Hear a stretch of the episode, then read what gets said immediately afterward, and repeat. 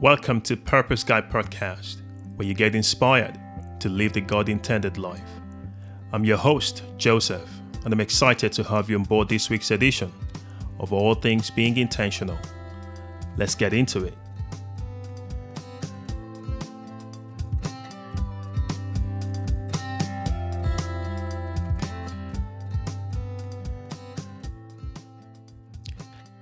Hey guys, thank you for joining me wherever you are for today's edition of Purpose Guy Podcast. Last summer, I spent time reading J.I. Packer's classic, Knowing God. And I must confess, that book was of tremendous help to me. I highly recommend it to you. In the book, Parker deals headlong with the myth that knowing about God equals knowing God. For me, I found much needed clarity about my personal walk with God reading the book. You see, there is the danger that sometimes we end up measuring our spirituality on the basis of our outward commitment and what we do for God, so to speak, on the public stage. And nothing could be further from the truth.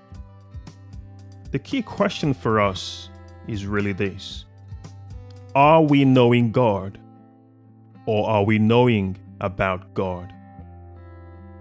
In response to whether he was the promised Messiah, in John chapter 10, verse 27, Jesus said, My sheep hear my voice, and I know them, and they follow me. Knowing God is a lifelong experiential relationship, not made possible by us, but firstly by God.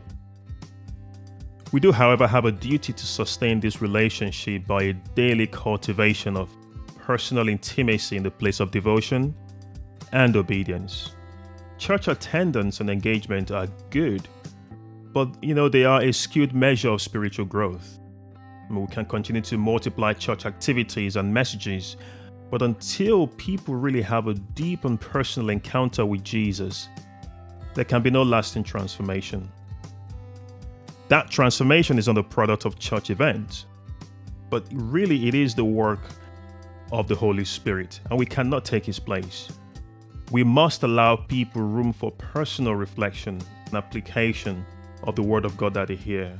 I firmly believe that it's, it's disingenuous on our part if we are only satisfied to show up, do the needful in terms of our spiritual routine in public, but we fail to pay attention to the trajectory of our relationship with Jesus. We're not called to know about God, but we are called to pursue deep intimacy with Him. Church events and titles can't save a soul, only Jesus saves. And we must keep seeking to know Him for who He is. I love this quote from the book.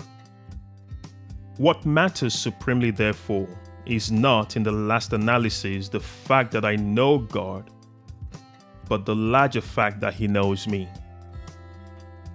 You know, knowing God is a matter of personal dealing, Parker says, and he echoed the danger of growing wide in public ministry but not deep enough in terms of our personal devotion. Knowing God is more than knowing about Him.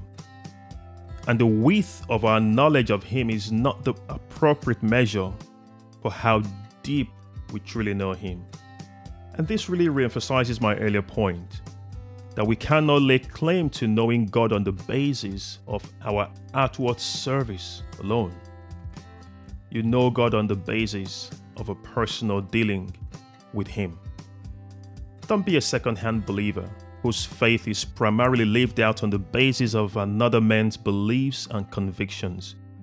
Get to know the God that you have believed for yourself. Listen to this. You cannot outsource your spiritual growth. I charge and encourage you to press into a deeper and personal walk with God. But also, knowing God is a matter of grace. And I picked this up from um, a portion of, of, of Parker's book. You know, sometimes we fall into the error as believers and assume that our good deeds keep us saved.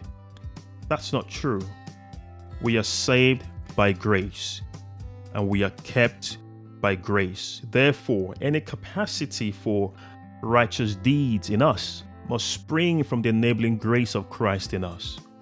Philippians chapter 2 verse 13 reminds us that it is God who works in us both to will and to do of his good pleasure. Outside grace, we are finished. We are nothing. I mean, absolute zero. So let us acknowledge with Apostle Paul in Galatians chapter 2 verse 20. It is not I, but Christ who lives in me. I challenge you to cast off the garment of religiosity and never neglect the truth that we are not saved because we are good, but because we were sinners. It is on the basis of God's grace alone that we can pursue intimacy with Him. So get to know Him and not about Him. God bless you.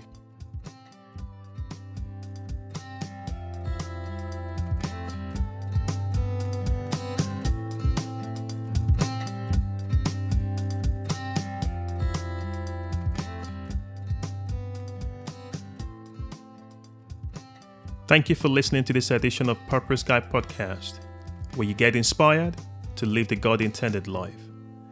Take a moment to subscribe on your favorite podcast platform, including Anchor, Spotify, Apple Podcasts, Google Podcasts, and others. Just search Purpose Guy Podcast. To the next episode, be intentional.